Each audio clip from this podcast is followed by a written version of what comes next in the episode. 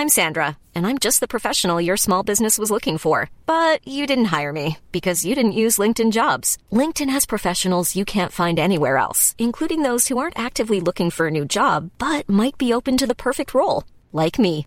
In a given month, over 70% of LinkedIn users don't visit other leading job sites. So if you're not looking on LinkedIn, you'll miss out on great candidates like Sandra. Start hiring professionals like a professional. Post your free job on linkedin.com/people today. Welcome to the help desk for Thursday, the 28th of January. My name is Peter Wells. And I'm Tess Bennett. And Tess, you found us a great story from Queensland. Yeah, so school holidays are nearly over, which means uh, you need to start worrying about school zones again. And to help with that, Spotify is creating special songs that encourage users to slow down around school zones as part of a trial in Queensland. So, Spotify will use the geolocation information from a user's phone to identify when they're within 5Ks of a school and sneak in a track with messages to slow down and watch out for those school crossings. The audio has been created by local Brisbane artists, and the song will slot into a playlist once the current the current playing song is finished. The trial officially launched in Brisbane on Wednesday. Uh, It will aim to cover all school traffic zones, both primary and secondary campuses. But it is, as it's using Spotify's advertising insertion, the slowdown tracks will only play for Spotify users on the free tier, and premium subscribers will not hear the messages. I love this. This is so clever. It's like hyper local, uh, hyper personalized radio. Mm, yeah, just uh, genius, genius stuff. And yeah, and I guess it does show that uh, Spotify could use this for other technologies as well. So weather reports and uh, traffic reports and things like that. Really interesting stuff. Anyway, staying in Australia and Google News is planning on rolling out a new product called News Showcase in Australia as soon as next month. The service aims to bundle up a bunch of news services under a single paywall and then share the revenue with all of the publishers under it. Very similar to Apple News and other services like that. Google first announced the product back in June last year, but pulled the launch when it heard about the media code, telling partners, quote, it would not launch until it had a better idea of how the proposed laws would affect it financially. The announcement that News Showcase is back comes just days after Google threatened to pull search from Australia in retaliation to the media code. So is this Google saying, take me back, I can change? I mean, this is a lot of mixed messages coming from Google. Yeah, there's a lot of developments, uh, twists and turns that keep popping up in this story.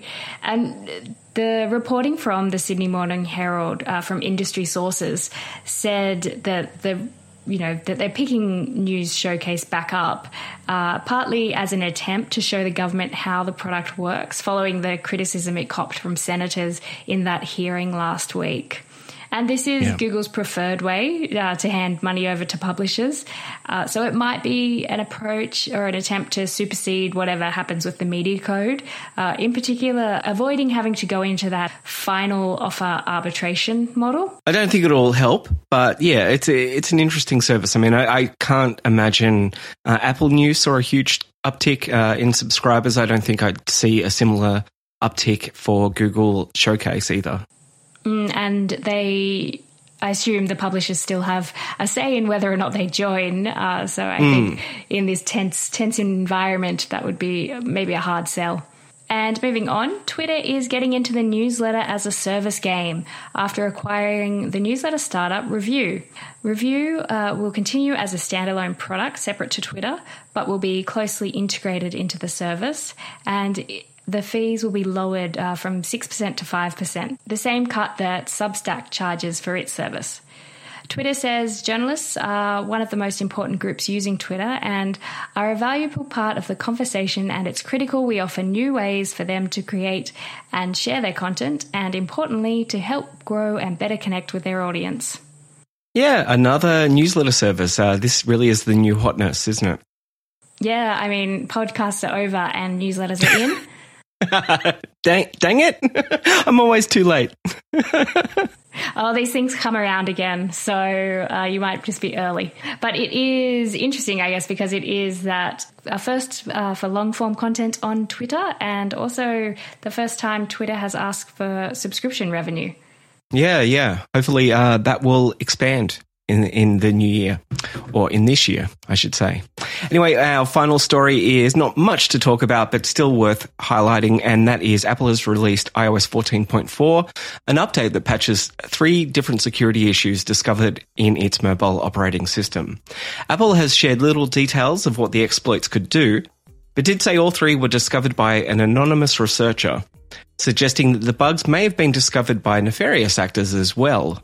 So that means the exploits could have been out in the wild for quite some time. So if you do have an iPhone, you should update it as soon as possible. Thank you for letting me know. I will get onto that as soon as we finish this episode. Yeah, security ones normally nag you a hell of a lot more than, than standard ones. So I'm sure I'm sure a lot of people will be updated tonight whether they know it or not. Anyway, that's all we have time for today on the help desk. My name is Peter. And I'm Tess Bennett. See you, Tess.